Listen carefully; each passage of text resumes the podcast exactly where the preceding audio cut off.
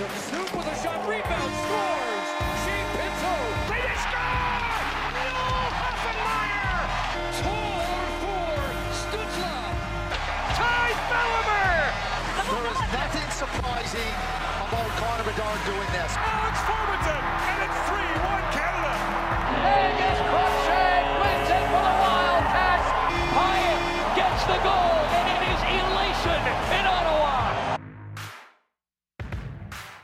Hello, everybody, and welcome back to episode three of the Zubcast. I am Louis Boulay, and with me are my co-hosts Adam Coppola and Josh Glazer. How are you doing, boys?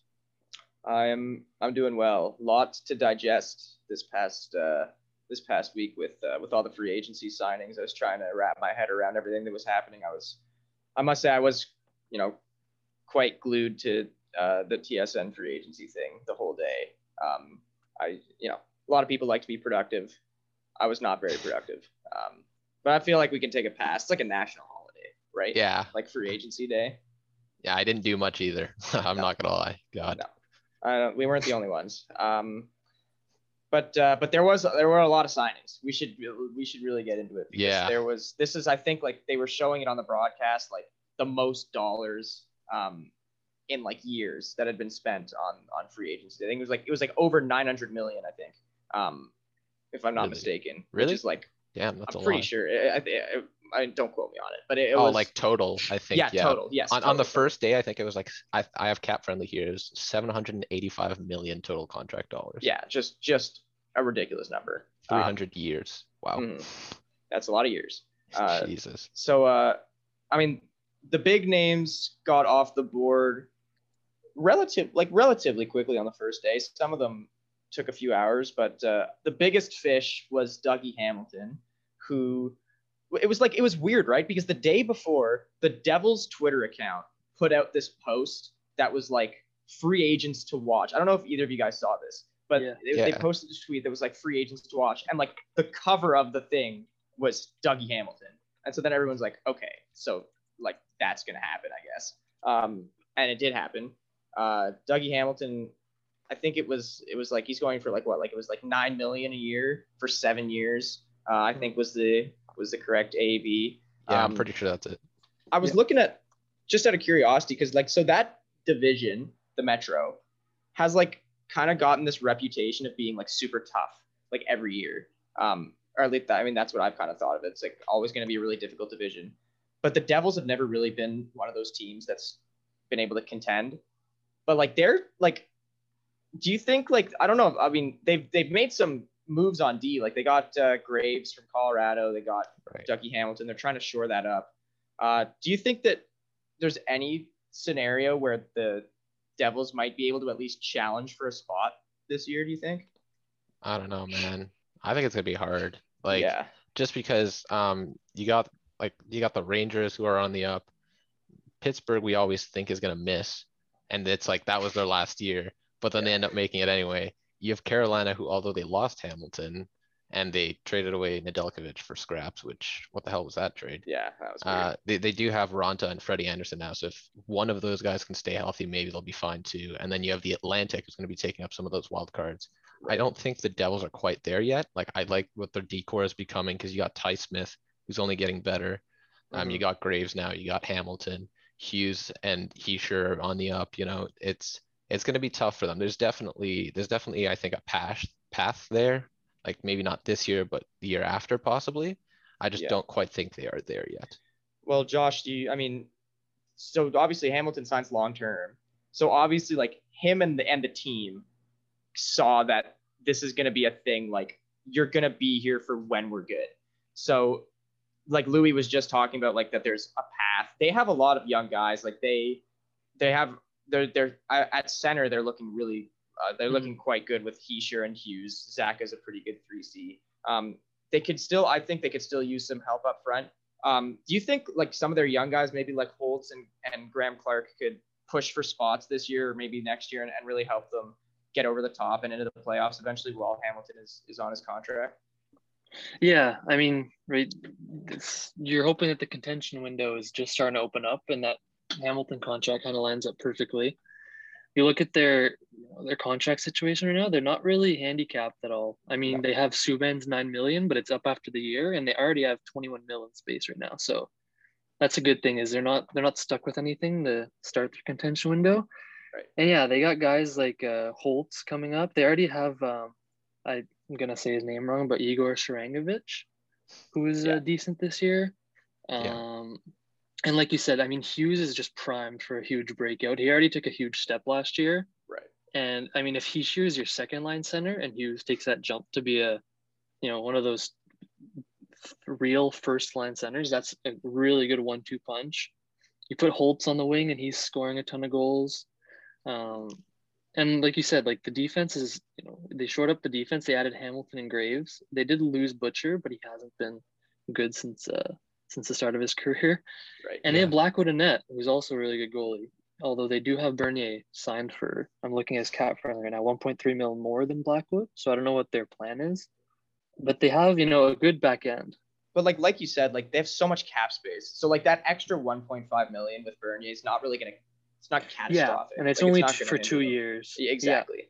and a lot of you know i do think holtz um i'm not i haven't looked too much into what he's planning on doing if he's planned on coming over he signed his elc actually He so played in the yeah. AHL last year, didn't he? Yeah, yeah, that's right. i just see he signed yeah he signed his elc so i'm not sure if he's going to be able to make the jump yet especially since he hasn't been acclimated to enough how many ahl games has he played Ten. Okay. So, you know, a strong training camp and you never know. They've had a couple guys jump out of nowhere and make the team, but does that make them a playoff team this year? I don't know because that's a strong division. Yeah. Um, and then you got to think, unless one of Boston or Florida in the um, in the Atlantic do poorly, there's only one wild card spot up for grabs in the in their division. Right. So Yeah. it's going to be really interesting. That division's huge, and then the top four in the Atlantic are big. It's uh, the East is pretty strong right now. Yeah. Yeah. Absolutely. Um, the yeah the East is it's it's kind of weird because like I feel like when we, when I was like growing up when we were growing up like much Yeah. earlier the West was always seen as like way better for sure. and Because back Now then Detroit was in the West and they were good. sure And there's yeah, that whole thing with for sure. Colorado, right? Yeah, that's right. Um, but I mean, now it's it's, it's almost taken like a, like a full swath. Like the East is just is I mean, kind of seen as like so much better. I mean, you look at like the Pacific Division, it's it's so It's bad. so bad. the California teams like are not close. I mean, they're taking steps. Like LA will be good, and you know, like Anaheim is. I guess they're kind of getting there. San Jose's. they have the best. good pieces. Yeah. But I mean, Anaheim. Seattle.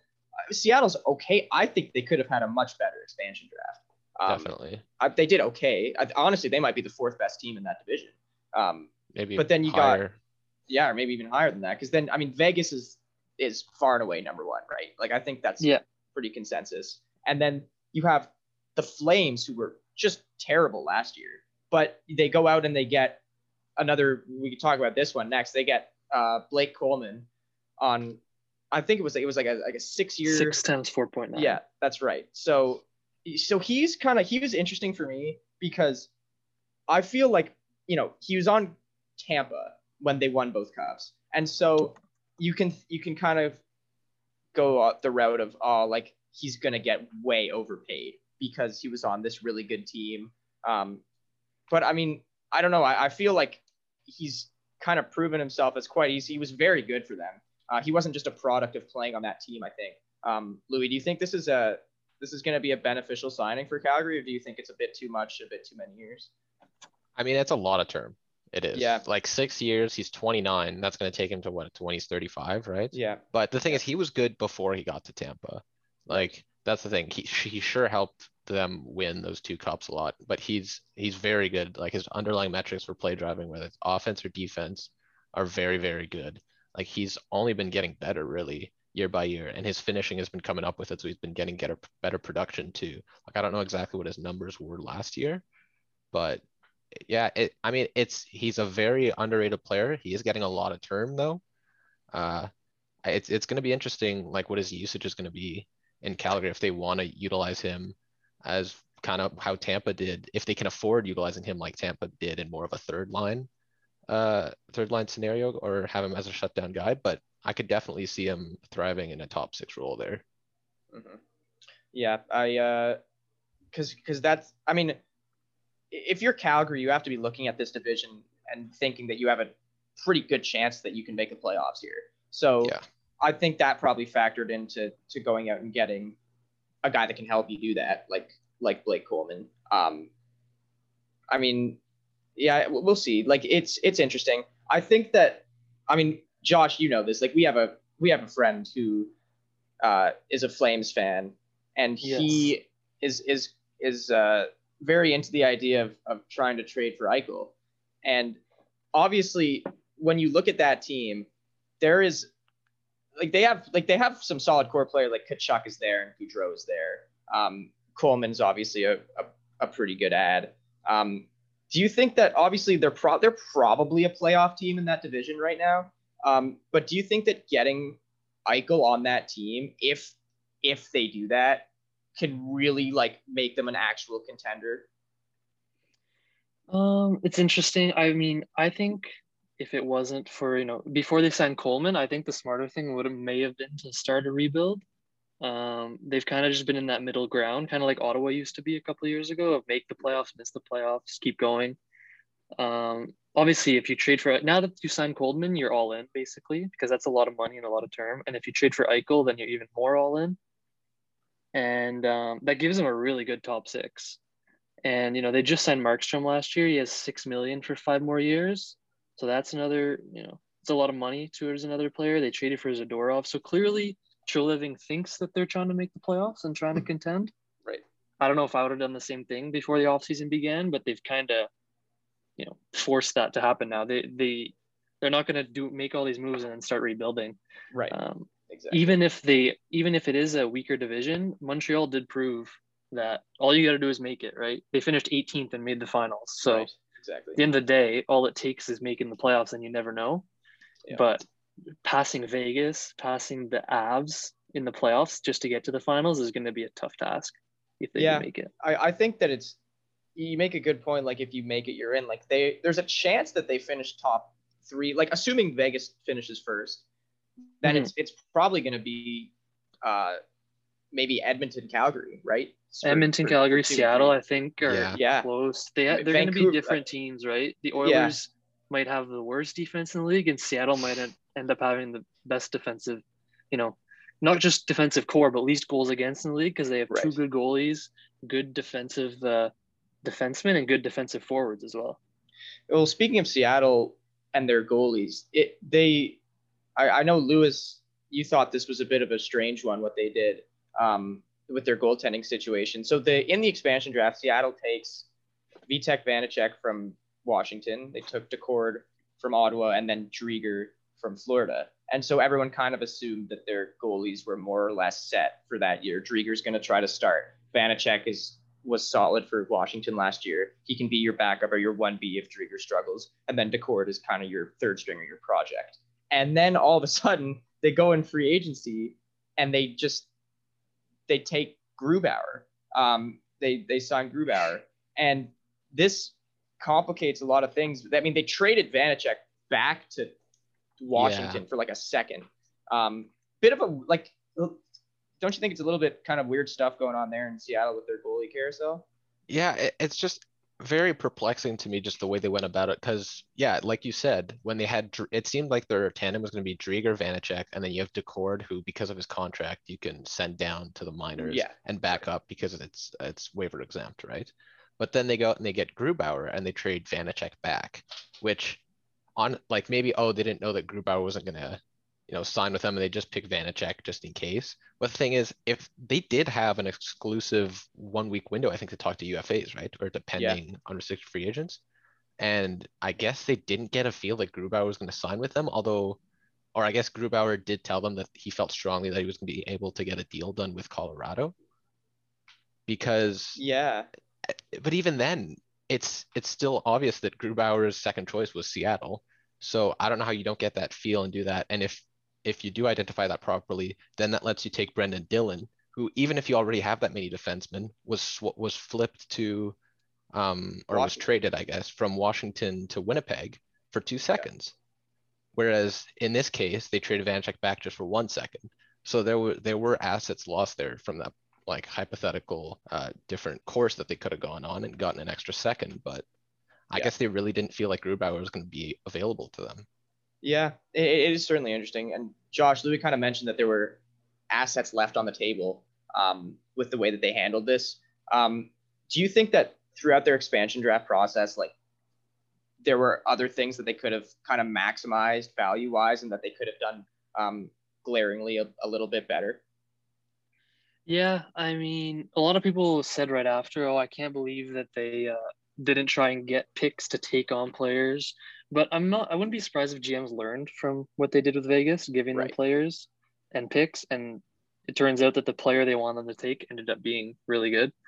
Um, but it's still, you know, we thought after the draft, oh, they took all these guys. There must be something there. You know, we'll find out the moves they made or the picks they got for tomorrow, and you know, it just turned out that they didn't make trades to take some of those players they took. Like, you know, one example, Columbus, right? They had Max Domi right on the table, and it took Gavin Bayreuther. Um, and he's not even with the team anymore. Obviously, he's back Right. in Columbus. Yeah. But it's just some, you know, head scratching decisions taking Tanev from Pittsburgh. I mean, they could have been given a pick to make that selection instead of, you know, you had Marcus Pettersson and Zach Aston Reese, I believe, was also available Yeah. some some good players available, and they took Tanev. I mean, it'd be cool to see them play against each other, the the Tanev brothers. But um, yeah, and like you were talking about the goalies, uh, I'm checking now. Seattle has the fifth highest cap for goalies now, behind Montreal, Florida, Tampa, who have the three highest paid, and then Dallas.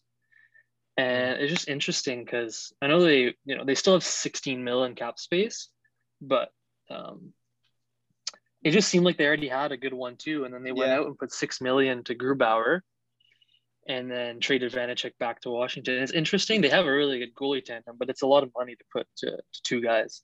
And a decent amount of term for Grubauer too. Like Yeah, it's what a Mhm. six-year deal, and he's almost Six thirty. five point nine, yeah. Yeah, And yeah, like goaltenders, their age curve is different from players, and they'll be able to extend their prime or just their playing time in general. But it's it's just definitely a little weird because they did have Driedger, who seemed to be a possible, I guess, one A or starting option for them next year.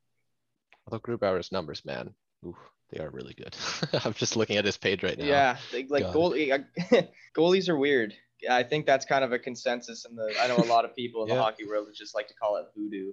Um, and so I know, like I, I've had this conversation with like a few, you know, friends who are, I'd like to think a little smart in hockey knowledge, and so we kind of like, you look at like how goalies can perform like so drastically different over one season to the next. Like it, they practically look like a completely different player. So what is the point of committing six years to a goalie if he could be a 930 goalie one year, then an 899 goalie like the next year, and you you've committed to that for six years? Like, wouldn't the a more optimal strategy be trying to sign these goalies like maybe fringe goalies for one or two years and kind of hoping um, that they can have like this you know one of their up years instead of committing long term to uh, a position that fluctuates greatly over the course of their career.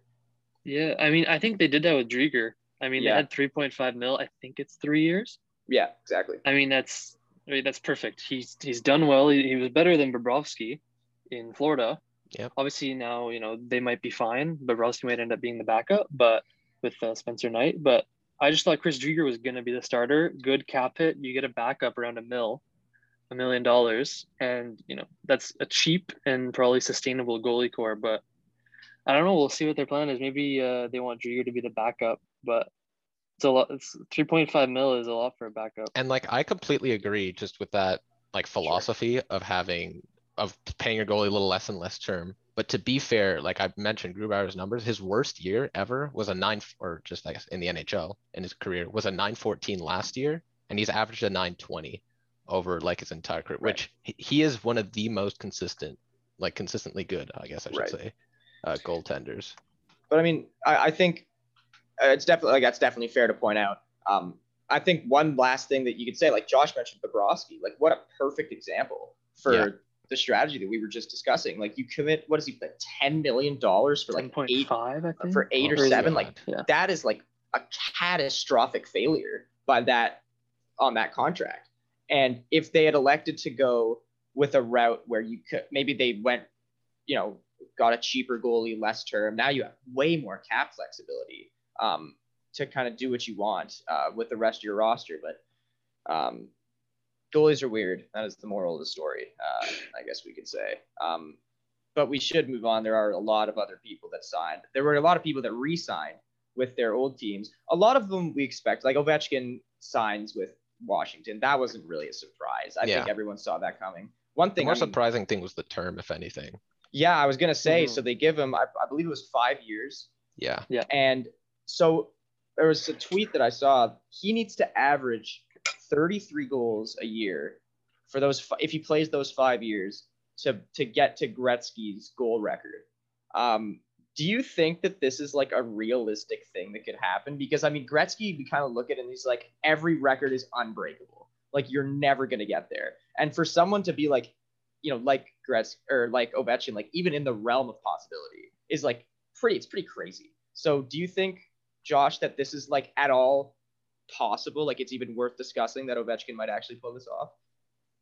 For sure. I, I definitely think, I mean, you put him on the power play all the time, and he's bound to score a good amount of goals, even if he's not playing well five on five. I mean, obviously, if he didn't miss, you know, the lockout season and the COVID shortened season, he's even closer. Right. Um, I'm looking at his page right now, right? We've been saying he's getting old and he's going to fall off for a couple of years now. So 2017 18, 49 and 82, then 51 and 81, 48 and 68, which is insane. And then this year he was over 0.5 goals per game. So he can still fall off from that number and still reach it, right? He's averaging Yeah. you know, over 40 goals a season, 50 goals a season for three of the last four. Can he stay above 33? It'll probably be something, you know, where it's 45, 40, 35. It kind of fades and it Right. will be tight, but I really hope he does manage to do it. Yeah. It would be it would be pretty like that would be one of the more remarkable things probably in the Mhm. history of the game, right? If he was Yes. able to do that. Like this is a record, like I said, that like people don't think will ever be broken. Um and I mean that like I, there was it's not like there's any doubt anymore that he's going to be a Hall of Famer. But Oh, you know, no. I, especially after he won it, like I know, like before he won his cup, everyone was like, "Oh, he hasn't won a cup. Like, it doesn't even matter. Who cares?" But he, so okay, so here's a, Louis a hypothetical question: If Ovechkin never won that cup, and also doesn't break Gretzky's goal record, do you think that he's still a Hall of Famer? Yeah, absolutely. I don't Yeah. really think it's in question just because if you look at era adjusted scoring, especially, because he came in towards, I guess, the end of or right after the lockout, right? Which was kind of marking the end of the dead puck era ish. yeah, And if you just right. adjust his scoring, I don't know how he fares against other people, but you compare it to Gretzky, where goals were flying in the 80s. right. Like he's up there, and he's just been such a legendary icon in the game uh, for the last what 15 years now, maybe more. Something like that. Yeah. Yeah, It- it's I, I don't think it's even in question. Even if he hadn't won that cup and they say, oh, you can't win with them and all this stuff, there there's no chance he isn't making it. Yeah, I uh, I definitely agree. I know a lot of people would probably agree, but I mean, before it was so strange to, to you know, see like before he won his cup, like so many people were were on the fence about this. Like they were like, Yeah. he's not a Hall of Fame. Like he's like one of, if not the greatest goal scorer to ever play the game.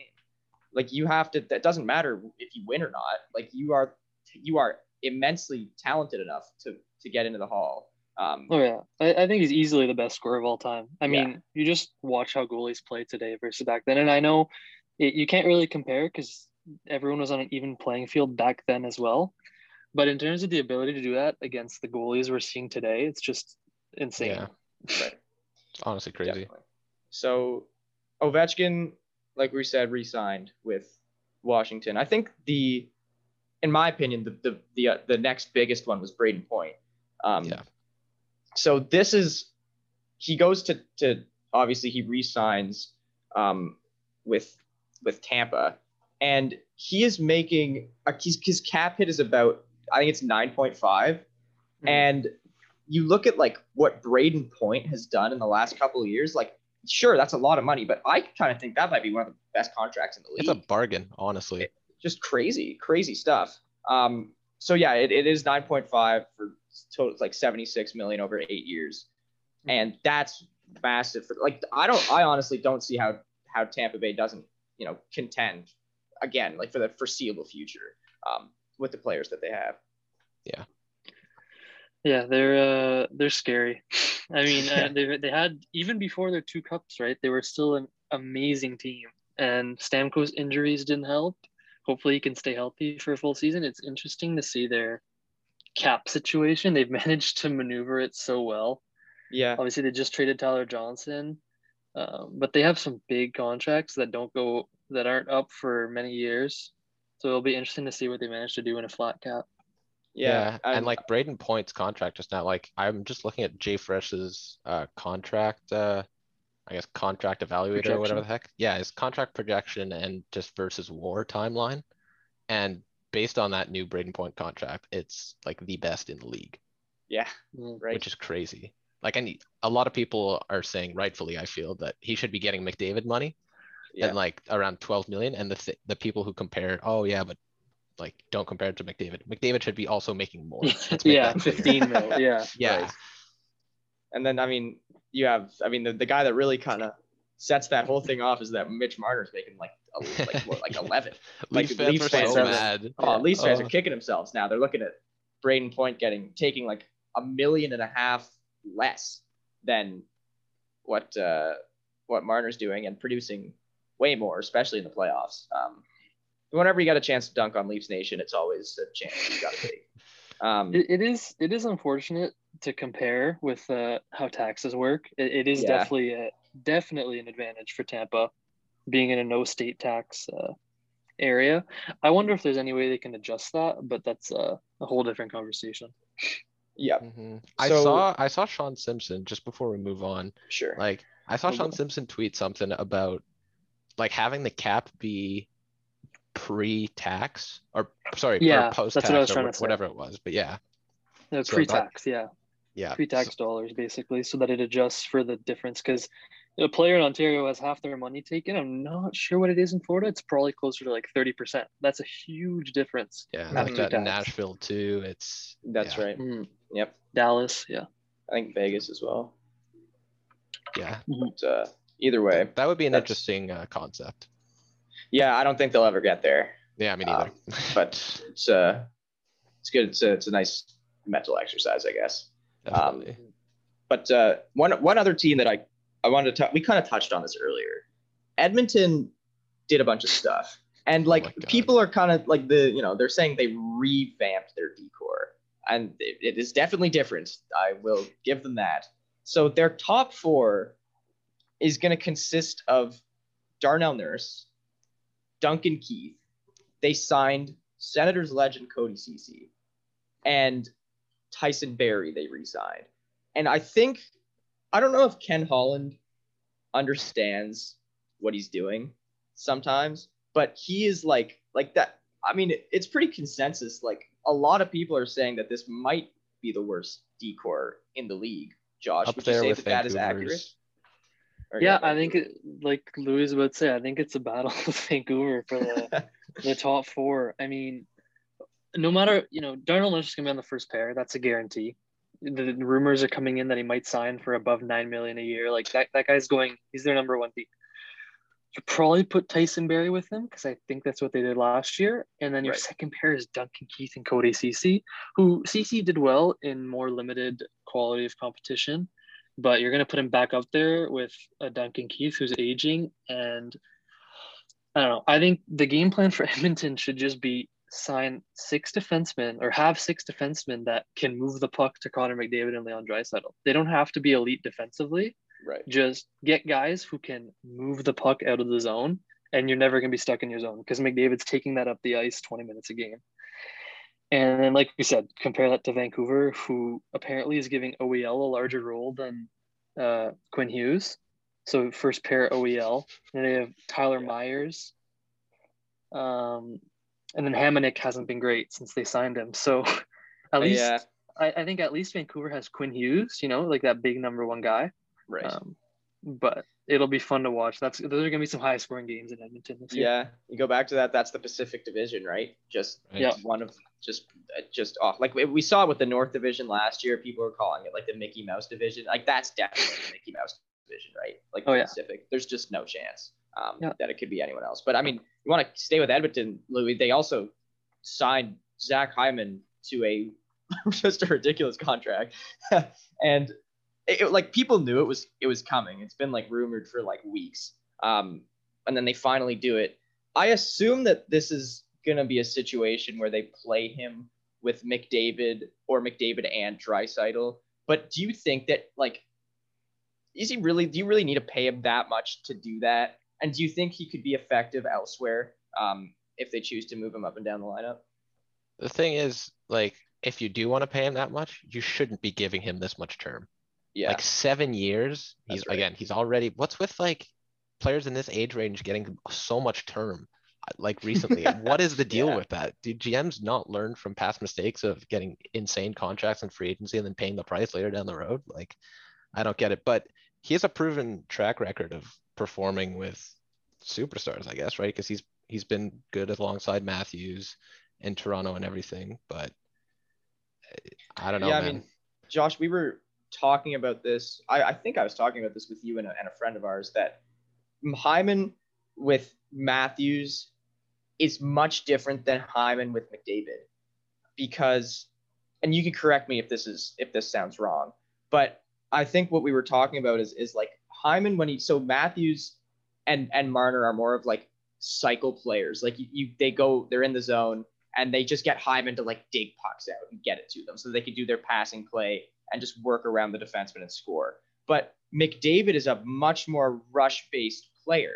And so the question I think is is Hyman going to be as effective there where he has to do is keep up? Like he, he's not going into the corner to get a puck for McDavid. It's McDavid on the rush and Hyman's on the wing.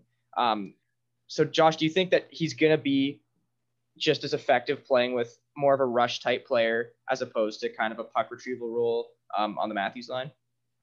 Yeah, uh, I don't know what Hyman's numbers were specifically. I know Toronto was actually a pretty good rush team. They led, they were up there in rush goals for the season. Uh, but the interesting thing from you know watching the Sens get destroyed by Edmonton every single game this year, um, they they could still use that McDavid line could still use a Hyman guy who wins those puck battles down low and keeps the puck in the zone longer. The reason McDavid, I mean, obviously the speed and everything makes him a terrific rush player. But the reason he has so many rush chances is the zone time sometimes isn't, you know, that as long. Power play is a different story, but five on five, you know, if, if Hyman's extending those shifts and extending those zone times, that is still going to help McDavid a ton. And to go back to the term, I think the thing is Ken Holland probably knows that McDavid is probably getting fed up and Draisaitl maybe as well. So you're probably able to live with cutting the AAV down a bit and if that contract hurts you in years five, six, and seven, but McDavid's gone, it doesn't matter at all. You know what I mean? If, if McDavid chooses that he hasn't won and he wants to go somewhere that's going to help him win, that that 5.9 is not going to matter at all. Yeah, it's a Yeah. fair point. Uh, Louis, I don't know if you wanted to add anything else on that, but uh, I think Josh covered it pretty well, honestly. Yeah. Like it's just it, it's gonna be a lot of term, but it's funny because they might have they might have Hyman longer than McDavid and Draisaitl. yeah, that's right. That's, uh, that would be that would be that would be funny. I'm gonna be honest that a lot of people would laugh at that. Um, but we can we can stay west here. Chicago has done a lot of weird stuff, and I mean obviously there's the Jones contract, which is just bad. Like no, that's just not. There's nothing good about that. Um, but then they, you know, they they they go out and they trade. They get an asset for Zadorov. They get Johnson from Tampa Bay. Fleury, uh, just today I think committed to playing. So he that I mean, there's a team there, right? They're getting Toews back. He's going to be fully healthy. Uh, I- I mean, I'm assuming he's going to be fully healthy. Do you think that Chicago's trying to make a little mini run here to try to maximize the time that they have with Kane and Toews? Lou, you want to go first? Yeah, sure. I mean, that's definitely what I think is is up because they, they got Toews back. They want to make sure because Chicago's a pretty high profile organization, right? They're one of the original six and everything. So they're not going to like having to handle being a non-playoff uh, basement team for very long, right? Um, so yeah, because today Fleury said he was gonna actually play, wasn't gonna retire or anything, because there were rumors of that, right? When he got traded and blindsided by Vegas Yeah. out during the trade. But yeah, they took on Jones, which, yeah, Um, let's just say, let, us just leave it at that. And then Tyler Johnson's a pretty solid acquisition. They also got a second for taking on his contract, right? Yeah, I I, believe. so. Um, but yeah, so now they'll have they'll have Toews, Kane, uh, Tyler Johnson, DeBrincat still there. They don't have Pius Suter anymore. Yeah, so he goes to Detroit, I think. On I think it was a two-year deal with like 3.5 or something around that. 3.25, I believe. Yeah. Sure. Yzerman, man. So that, that I mean, that's kind of that's a good value deal. Um, taking a risk there from Detroit on a guy who goes in his, his rookie year and does quite well on a Chicago team that was not very good. Um, and so now he goes as kind of like a show me contract um, with a rebuilding Red Wings team. So hopefully that works out for them. Um, yeah, and worst case, it's two years, and it's not like Detroit is really up against the cap. No, exactly. You're just So- if, if you're But- Steve Yzerman, you're you're looking at this. It's like, is this a player that can be in my rebuild? Pretty much, right? Is Mhm. is what you're asking with this contract. Yeah, I, I here's my question. I they added Fleury, and that's obviously a huge addition. In terms of skaters, did do you guys actually think Chicago improved this offseason? Because they traded Boqvist away for Jones. Yeah, They did manage to get rid of Zadorov, but he wasn't, you know, he wasn't the worst defenseman. They did get rid of Keith, but then they also right they added Johnson. And they lost Suter, who's probably that's probably a downgrade. So how much did the team really improve? Other than you know, obviously they they have the Vezina, right? you, you have a really Yeah. good goalie, best maybe best goal in the league, um, I- for one I've- more year. but then again, goalies are voodoo, so maybe yes, he goes exactly. back down, right? Exactly. So you- yeah, I- and I he's mean, old. He's I think I think like it's more about the guys that they're gonna be getting back. Like you're gonna have presumably a full season of Toews. You're gonna have a full And season of Doc. yeah, that's so right. that's going to help you. You have guys like DeBrincat. Uh, They also signed. I mean, they did a couple of depth signs. They signed Jujhar Khaira, who I don't really he's think. not. It's Yeah, not. You know, that's not. it's gonna not gonna move the needle for them. Yeah, exactly. So I mean, I- don't think that they really improved like with signings significantly, but I think getting back those two big centers are is going to be very that's going to help them. I don't know if they'll make the playoffs. I don't know much about that division actually. I don't I, I- I don't think our team's looking that good. I guess that's that's probably a, a pretty good division judging by how bad the Pacific is. That surely there must be good teams in the uh in the Central. Um, but it, I mean, it, it looks like they're going, like they're at least trying um, to go for it, trying to maximize these last few years of their franchise players in in, in Toews and Kane.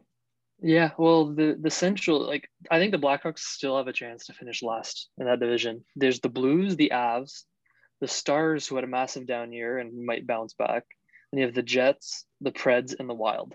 Those are the other teams in that division, and uh, Arizona moves over to the Central, if I'm Right. not mistaken. Yeah. So then maybe they So, won't actually, yeah, yeah, maybe not last. No, no, Arizona's uh, yeah, no, second last. But right, you, you think five teams make it from that division because the Pacific's so weak? right. but can they finish top five in that group?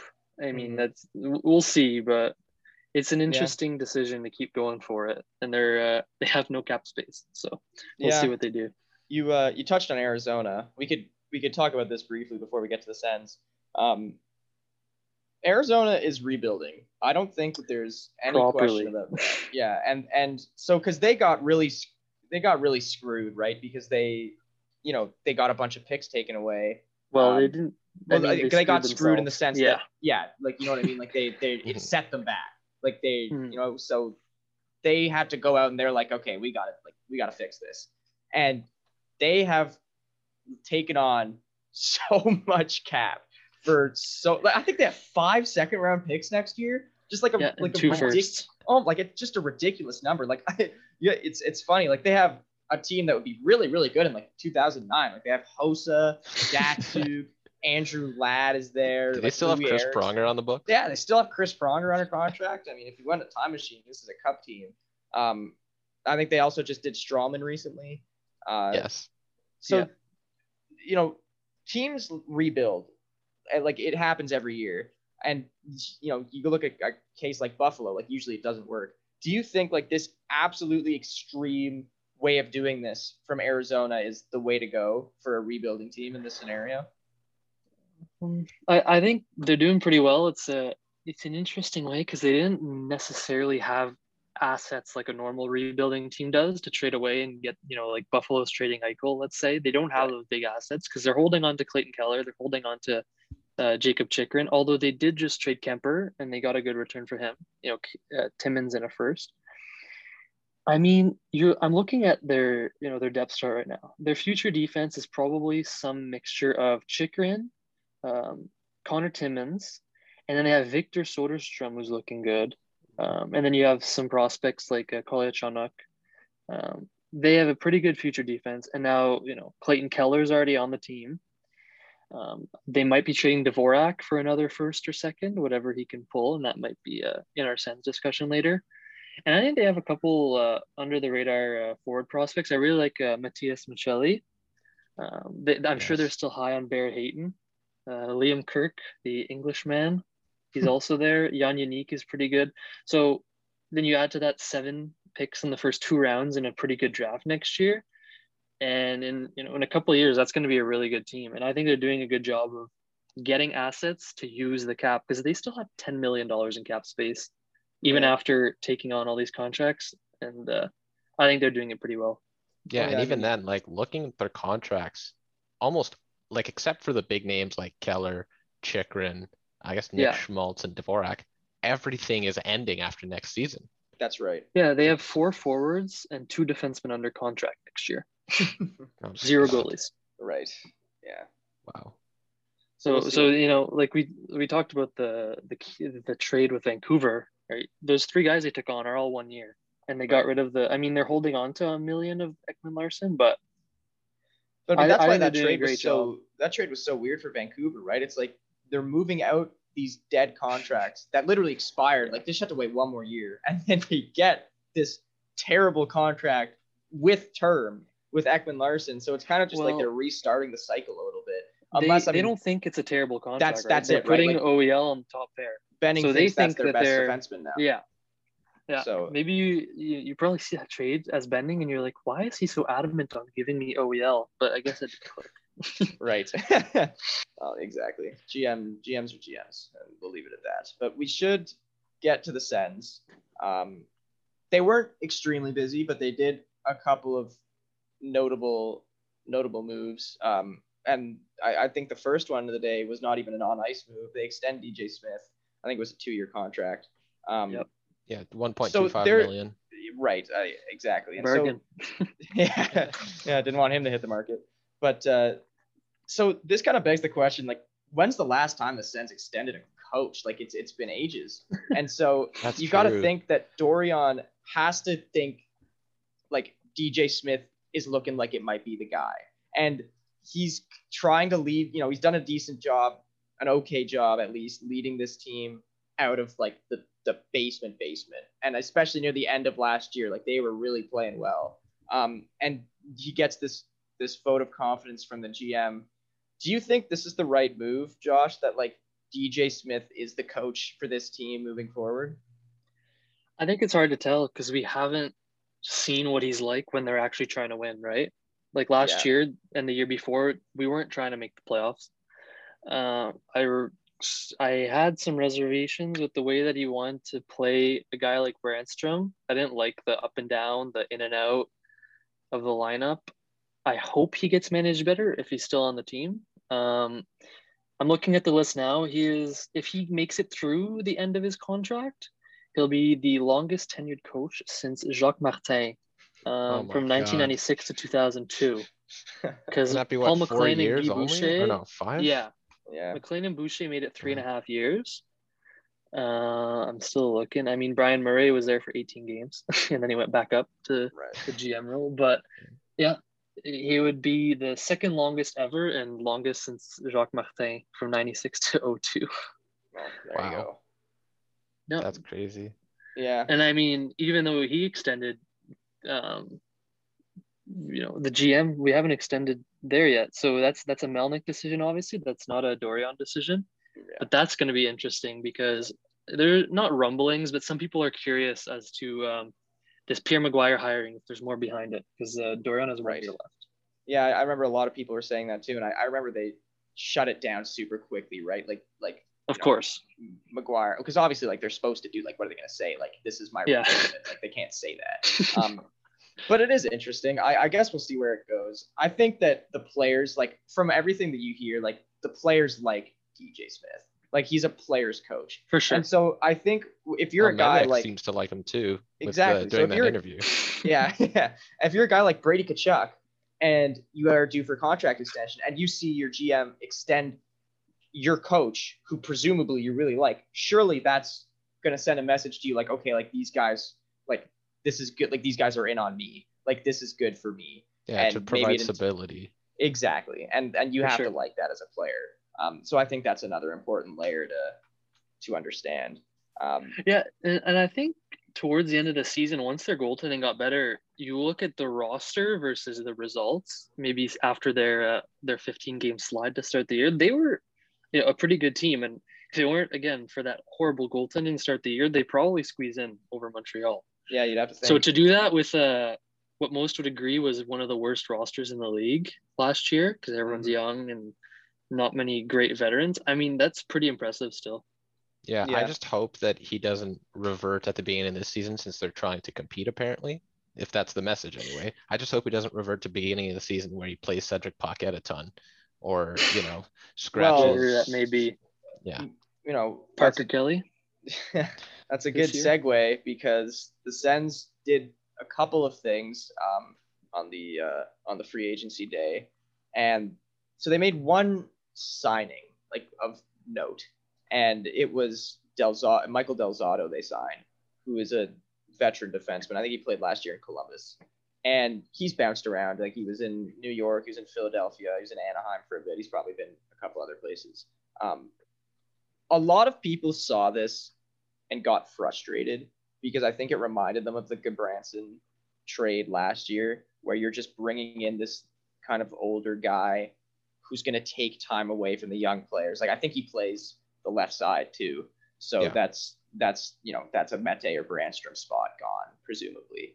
And they signed him. I think was it a was it a two year contract? Two times well? two. Two So- times two, yeah. so you like I found this quite perplexing. I don't really like. I, I mean, I mean, maybe they see something there. Obviously, they know they have much more intel than we would. Um, but from like an organizational point of view, you are ready for your young players to step up and play, right? Like it's Yeah. enough of this. Like you're, you know, Brannstrom's been around a couple seasons now. Mete has played a couple seasons, like in Montreal, obviously, but he was good last year as well. You have these guys coming up. Like eventually, they got to, you know, you got to let them play at some point. Yeah, and you put bring faith in them. Yes, and I mean, obviously they traded um, for for Nick Holden. We'll talk about that in a bit too. So that's another defenseman. But I mean, Louis, like eventually, like the, do you think that this is in their plan where, you know, they're taking a really really long time to let these guys, the younger guys, marinate and bringing in these veteran guys to play ahead of them? Do you think this is the right thing to do at this stage? It's really weird because Brannstrom, I feel, has proven that he doesn't belong in the AHL anymore, just based on his play there and that the fact that he held his own like towards the end of the year last year. And Mete was very solid once we brought him in too. Yeah. And the team the team results um like reflected that. We were what 10-3 and 1. I don't know if it was like that, directly yeah. after, but that's how we ended the season. So Del is really weird. Although to be fair, DJ Smith did say that Del Zotto and Holden can play the right side, even though they're left shot defensemen. So that should Right. give us a little bit of relief. But at least Del Zotto's not or shouldn't be as bad as Gudbranson, just based on his past experience. Right. Um, it's just it's going to be a very it feels like a stopgap for Sanderson almost. But yeah. Yeah, I don't know. Two years. like also though Del Zotto's contract is slightly backloaded, so he might be gone after this year anyway. So who knows? right. But yeah, think- at least he provides offense, and he he has de- he had decent PK numbers last year, good exit numbers, and he gets some production. So who knows? I mean, you mentioned that he's a stopgap for Sanderson, but they've got like, why can't Mete or, or someone be a stopgap? Well, Nick Exactly. Holden. Or Nick think, Holden. Because Nick Yeah, Holden's exactly. one's a year instead of two. Right. And I was looking at it. I was on Natural Stat Trick looking at the D pairs. So Del Zotto's season was split between playing with Seth Jones and Dean Kukan. So Jones is a righty. Kukan, I believe, 99% sure is a lefty. He's a left. So he did play both sides. Yeah. So th- unless Kukan played the right side, I could be wrong. He probably played both sides. Right. Wait, I think Kukan is a right D, but he is a left shot. Adam, we were actually talking about this at the Uh, draft. yes, you're totally Okay. right. It's a, it so was a weird so one. so he must have played left D most of the year, but I do know that Nick Holden did play a lot of right D, so that could be a right D option because I'm looking at I wrote it down. So their left D right now, left-handed defenseman. There's Chabot, Brannstrom, Mete, Holden, and Del Zotto, and their right is just Zub, Zaitsev, and Brown, assuming uh, Jacob Bernard-Docker's in the AHL. So you have five lefties, three righties, and so that's you know, that's eight guys. You probably had, might have eight on the like up with the team. Um, do does Del Zotto sign if he's not promised to play full time? He's also is Melnyk giving two million dollars to a guy who's gonna sit on the bench half the games? I don't know. It's Right. interesting because ideally, I think Brannstrom and Mete are your second and third lefty behind Chabot. I know I'm not sure what the deal is with Brannstrom playing the right side. We talked about it. I'm not sure if he's the one who wants to or the team wants him to. Um, I, I just think there's a lot of weird decisions to be made. it was weird in because I, remember they played like when a when Brannstrom had his AHL stint, like not this past year but the year before. Uh, they or might, it might have been this past year. They put him on the right side, I think, in Belleville. Half the, yeah. So I watched a bunch of those. He, he did play both sides. Yeah. Yeah, and so you would have to think that that is an organizational thing. If they're developing him on the right side, why would they why would they bring him up and play him on the left side? Like it just doesn't really make doesn't really make sense from a development perspective. But they have done like that's what they're doing. Um, so I mean, I assume they have a plan with that. But you Yeah. have so you bring in Del Zotto, and then obviously Dadonov gets traded um, to Vegas. The return is like a 2022 third and Nick Holden. Nick Holden's underlying numbers were very good. Yeah. And a lot of people kind of looked at this trade and they're like, that's decent value for a guy like Dadonov who wasn't on the best contract. I'm of the opinion that I, I would have, you know, I, did, I didn't mind the trade at all. I wouldn't mind if they had kept him. I thought that he was going to be a good candidate for a bounce back year. Um, Yeah. But at the end of the day, this is, I, I think it's fair to assume, Louis, that this is pretty decent value um, for a guy like Dadonov. And, and you're getting a defenseman who he's a little older, but it's a one year deal and he's proven that he can play. And obviously the third round pick is a, is a nice asset to have as well. Yeah, I was mostly scared that they were going to try to pay up to get rid of that Dadonov contract. And Right. thank God they didn't, because at that point you just keep him, right? Because he is he was a bounce back candidate. But after they didn't protect him, and Bruce Garrioch, I think had said that they were looking to trade him. The writing was on the wall, and I'm just happy we were able to get like a pick in a, in a good draft, third round, not too bad, and Nick Holden, who's actually got very good underlying numbers and and although sheltered minutes in Vegas, and he would have played. I think he only played like 17 games last year. That wasn't just be that wasn't because of his play. I believe it's because like of cap, like Yeah. maneuvering on Vegas' end. Because then you look at his playoff games, and he played almost as many games in the playoffs as he- as he did in the regular season. Right. So That was a cap strap team. So. yeah, exactly. I'm excited to see where he goes. Apparently, Bruce Garrioch said he was going to play on the third pair with Josh, Josh Brown, which Yeah. eh, That was I- before Del Zotto. that's yes. so- So. okay, but that begs a question. I feel like Josh Brown gets lost in this a lot because people kind of forget that he's there. Um, just because with all the other defensemen that they have, and the organization seems quite adamant that they play him on the third pair. Like they played him all through last year when Gudbranson got traded. It was Yeah. Mete, Josh Brown, right? That was the pair. And so they kind of I feel like they, injured. Yeah. Uh, Yeah, exactly. And so I feel like uh, they, I mean, it kind of seems like they see Josh Brown as like a, a, a lock there on the third pair, which obviously complicates it um, for a a lot of other players. Josh, do you think that they it would be better looked at if they kind of switch that around and, and try some other combinations? Yeah, I'm not sure how much they love Josh Brown. I mean, Brown finished the year with 26 games played, so he didn't even play half of them. I don't know how many he was injured for. Um, again, I'm looking at this, and because if they're sending Jacob Bernard-Docker down, they only have three right-handed D. You think, you know, we never know if they have a plan to trade on a Brannstrom or Mete. Um, it's just, I want to make a prediction, but I always know that with the Sens, they're going to do something completely different that we were never expecting. I mean, we were talking about it the other day. Like, a cool top four to see would be Mete on the right side, who has great defensive numbers, playing up there with Chabot or Brannstrom. And then you also put Zub on the right side. And that's just a cool top four. I don't think DJ Smith would ever do that. Yeah. Uh, but it would just be cool to see, right? And I don't know. I think until uh, maybe something's resolved in terms of a trade with one of our young left-handed D, there's not much predicting to do. Yeah, it's fair. Uh, I mean, you, speaking of Mete, it might be added that he did just file for arbitration earlier today. Um, yes. that'll be an interesting case. I don't know if they ha- if he has much to go off there in an arbitration case because he's a waiver pickup. Um, obviously he he played well, but I think that the organization is going to be going for the stance that this guy was on waivers this year and we played him on our third pair, and they'll try to kind of make that what uh, what their case is. But I mean, I don't know, Josh. Maybe you could talk about that. Maybe if you think Mete's got a case to get uh, a little bit more bank. Well, I mean, it, it um, I'm not sure if it's as much Mete trying to find a lot of money as it is the Sens or Mete being held up on a couple hundred thousand. You know what I mean? For all we know, the Sens could be coming in under a million and he just wants 1.25 or something. And they're just Right. not finding that middle ground, which is ridiculous because the Senators have $30 million in cap space right now. Yeah. Um, and I think I do think if you're playing your best defenseman, I think Mete has a future in the Sens, you know, top six on the left side, third pair guy. Ideally, you know, Holden and Del Zotto aren't long term options, whereas Mete is still a really young guy who a great I mean, I don't know why he was on waivers. That's a great guy to get on waivers. I just hope that they're not um, creating a divide already after only a couple games with the Sens and he's gonna want out eventually. I hope not. Yeah, and they could even get a deal done before arbitration is done. The Sens have, have done For that sure. a ton of times already. Yep. So Definitely. we could definitely see something, and we really hope that the that there's not a divide already, as Josh said, and that they're not hung up on height or something stupid. You know.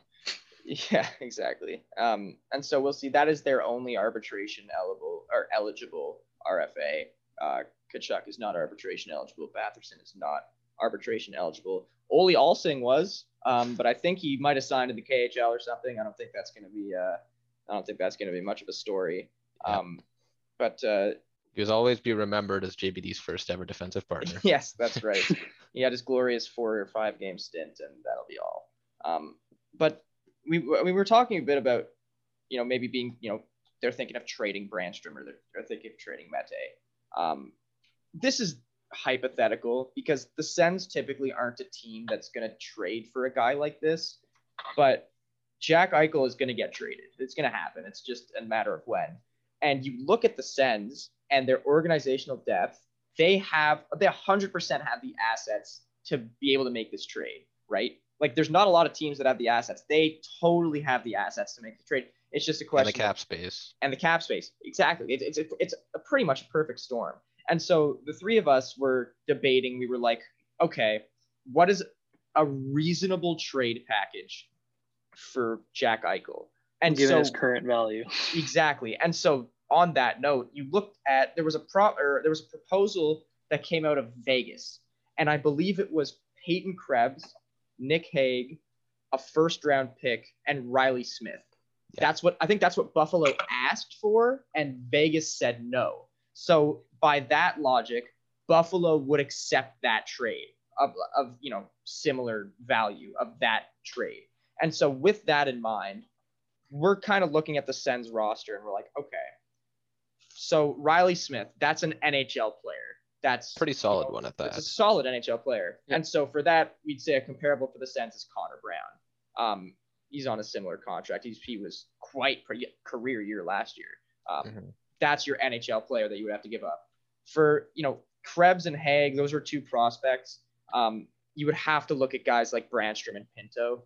I think, and and obviously, you know, Sens fans, rightfully so, they love these guys. They're great players. But when you're getting a guy like of a you know the caliber of Jack Eichel, like how many true first line centers are there in the league? Ten, maybe fifteen. And Not how even. many are available at any Exa- point? in time. exactly. And so when you get can take because that's what the Sens are missing right now. And he's cost controlled for five years. Like exactly. So Josh Norris is not a first line center right now. I don't think he's he, He was could be, fantastic last year. He could yeah. be totally could be. He was fantastic last year. I'll if he's my second line center, I take that any day of the week. Yeah. Absolutely. And so you know you throw in a first round pick, so that trade looks like Brannstrom, Pinto, Brown, and a first, and maybe it's next year, or the year after that. I mean, Yeah. if Ideally, is- 2023, just in case you're still not in the playoffs Exactly. in 2022. you look at this, this is pretty similar to the Vegas deal. Why wouldn't the Sens make this trade? Like you have so many other options on defense coming up that are not Brannstrom. That's a that's a position of strength for you for prospect wise, especially on the left side. especially on the left side. Pinto, Pinto's good. Like nobody's debating that. Um, but you're gonna have to part with a prospect or two if you're getting a guy like Jack Eichel, and I think you're okay with that. Um, that, that's a bit of a step up at center, right? Just going from Pinto to Yeah, Eichel just a little bit. I, I'd say that makes your team a little bit better. Um, so Josh, do you think that do you think that the Sens can afford if they, you know, if this is indeed the price uh, to make this trade for Eichel? Yeah. Um, we were talking about how much depth they have at left D, and that's without Sanderson coming in. So you got to think that's Mhm. their biggest position of strength. But at the same time, it's also Buffalo's one position, maybe in their depth chart, that they're confident is filled out with Dahlin and Owen Power now. Right. So maybe they think Brannstrom can play the right side, and they think you know he's a right D option. They might not be as interested in Brannstrom as they are in Peyton Krebs because that was the main thing they said that was holding up that deal was how high Vegas was on Krebs. I think that's interesting. Um, obviously, you think you're trying to think back like Norris is going to be a terrific uh, player, and he already is. What team has won a cup with a, a first line center of Norris's caliber or worse, like in recent memory? But you, you're going to need a guy who can fill that top line, and then Norris can play a great two way game at the second line center position and still put up, you know, 50 plus points, which is great. Um, I think it's one thing that they've been missing, right? First line center and maybe a first line right winger. If you get Eichel, you might not need another elite right winger because Right. you've got Stützle, Tkachuk, and now Eichel. And if that's the price, if it's Brannstrom, Pinto, Connor Brown in a first, or even maybe they, if they don't want an NHLer, they want another guy like a Logan Brown or something, who who knows what his value is right Or now. Chris Tierney. Please Um, take Chris Tierney. We'll throw we'll throw him in. Yeah. Um, exactly. As a treat. Yeah, and I I mean our first round pick is worth a lot more than Vegas is, right? Yeah. Yes. Because if you add Eichel to the Sens and to Vegas, one becomes a top two team in the league if they aren't already, and the other maybe makes the playoffs. So that's a lot of value, but the only other way they're getting a first line center is if they win the lottery and get Shane Wright next year. So Yeah. or, or free agency, but do you guys possibly see the Sens of all teams signing a first line center in free agency? Personally, no. Yeah, Um, Exactly. But well, there's I, I'm- also Yeah. sorry, there's also just not like a fir- like who who when is there a first line center in free Like agency? Tavares. yeah, no, that's, that's true. it. Yeah, like it's very Yep. rare.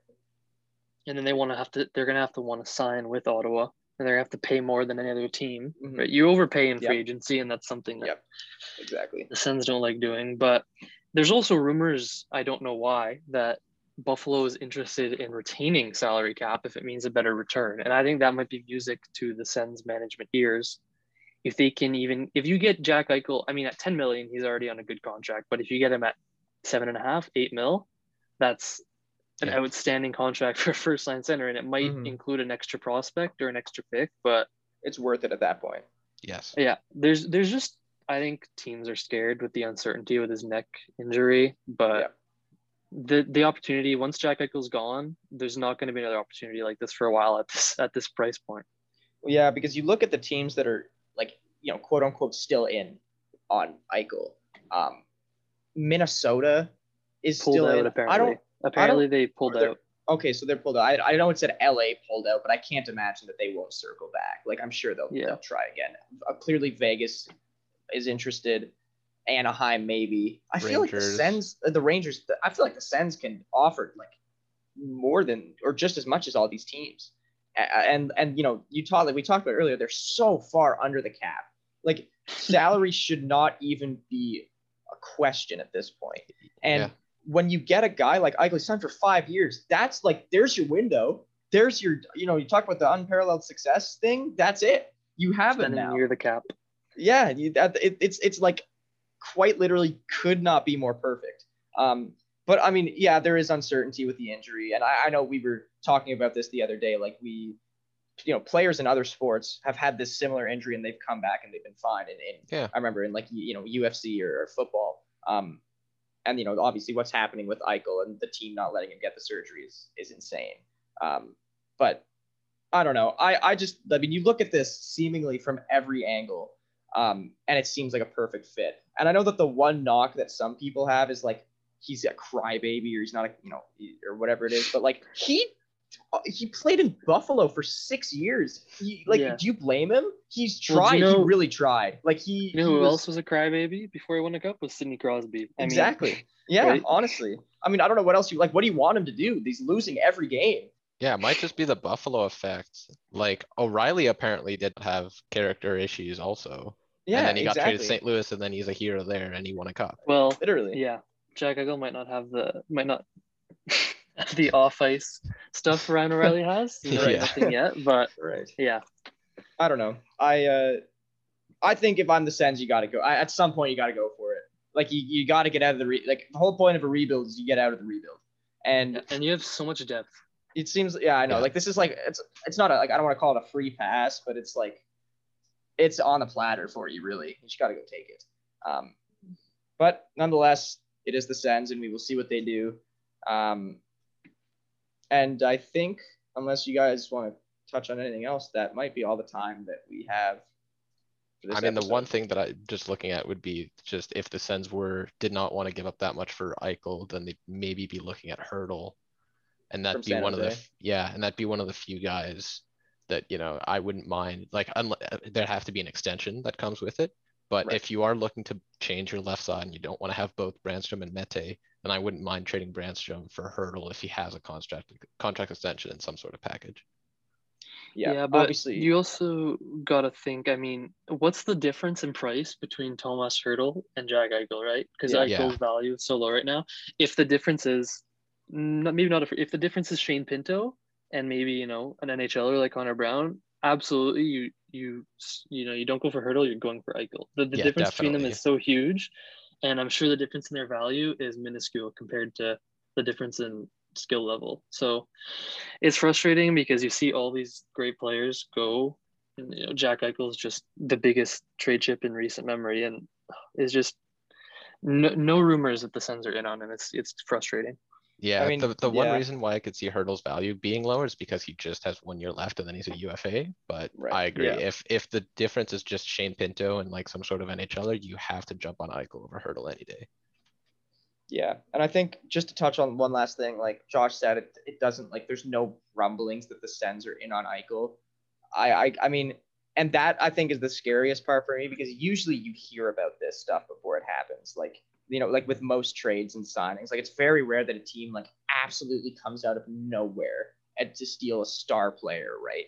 Um, so I think that's what's a bit. Uh, you know, kind of disappointing to see that they're not even like doesn't even look like they're in on it. Like I know like there's been you know every few weeks it says they kick tires, which doesn't really like what does that even mean? That doesn't mean anything.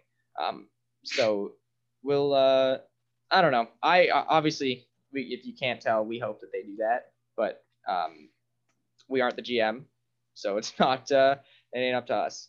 Um, but on that note, thank you so much for listening to the third episode of the Zubcast. We hope you enjoyed it. Um, and uh, we will see you guys next week. What what's the next episode gonna be? We should do. I think it's gonna be 67's. Uh, maybe 67's preview. Depends. maybe- I We wouldn't might have mind a tweet- talking talking about yeah the depth of the Sens next year. They they made some uh, AHL signings, and that you know, insulating those prospects might be interesting to talk about. Yep, definitely. Yep, and gotta we talk have about a, Pontus Aberg. yeah, I gotta talk about Pontus Aberg and Andrew Agozzino. That's what everybody wants to hear about. We might have a special guest coming up soon, which might be that might be something to look forward to. But- Definitely. We won't say anything more on that. Um, so yes, that'll be that'll be all. Thank you for tuning in, and we will see you guys next time. Bye guys. But